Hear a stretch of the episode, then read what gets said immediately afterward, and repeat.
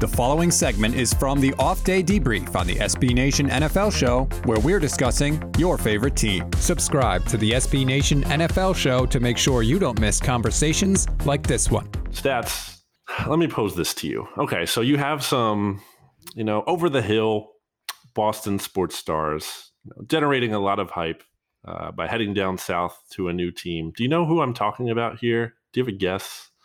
Would that be Stephen Gostkowski? Um, it's not him. Oh, um, uh, boy, I no, can't think of anybody else. More that... prominent.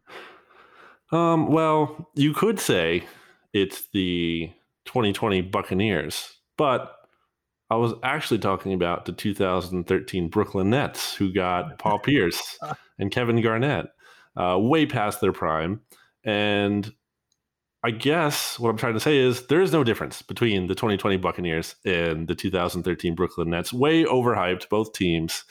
Uh, I don't want to look. I don't want to make myself look as Mr. Know It All over here, but obviously I do know everything. And when the Nets uh, got those guys, I feel like I was one of the only sane people in the world being like, this isn't going to work. Like these guys are over the hill. I mean, they're going to be better than what they were because the Nets were really bad. They're going to, you know, make the playoffs, but they're not going anywhere. They're not going to, they're not a serious championship contender.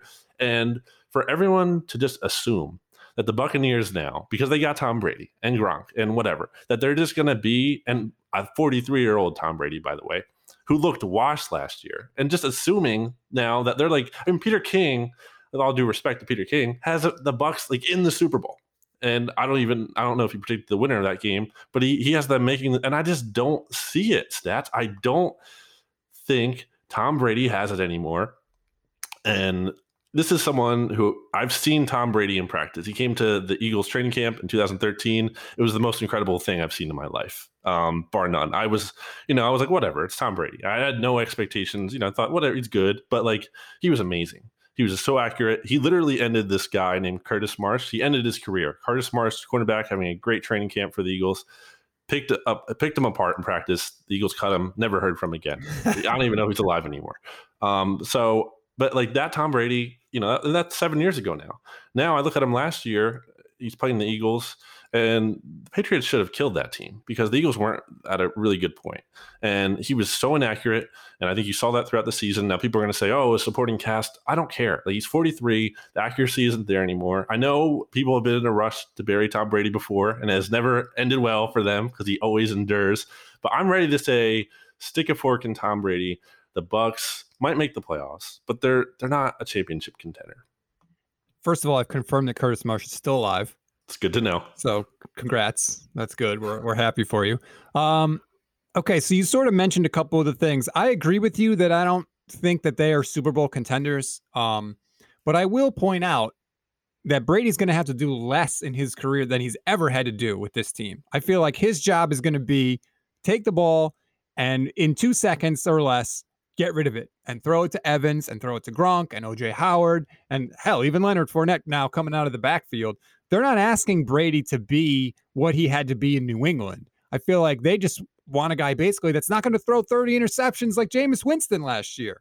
Yeah, that'll help. I mean, not having uh, Jameis is, is, it's definitely an upgrade. Look, they're not again. They're, I don't think they're like a bottom five team or anything. I just I don't. I think they're a playoff team or possibly uh, on, in that conversation. I have them 14th in my power ranking. So in theory, you know, the, now that there's 14 playoff teams, they're they're kind of that mm-hmm. on the cusp of that caliber. But stats like I've been through the dream team Eagles. You know, this this team like, everyone thought they're going to be awesome. I've been through heck, the 2015 Eagles where Sam Bradford has an amazing preseason game against the Packers and everyone has the Eagles in the Super Bowl. I've seen this kind of hype like before a season and it doesn't end well and maybe that's only in Philadelphia and maybe maybe that's what's steering me wrong here. But I just don't think uh, and especially in this offseason, you know, with COVID and everything, and there's not the normal amount of practice time, you're taking all these new pieces and a quarterback, especially, uh, and putting them in Tampa Bay, and that's just going to instantly be great from the jump. I just don't buy it.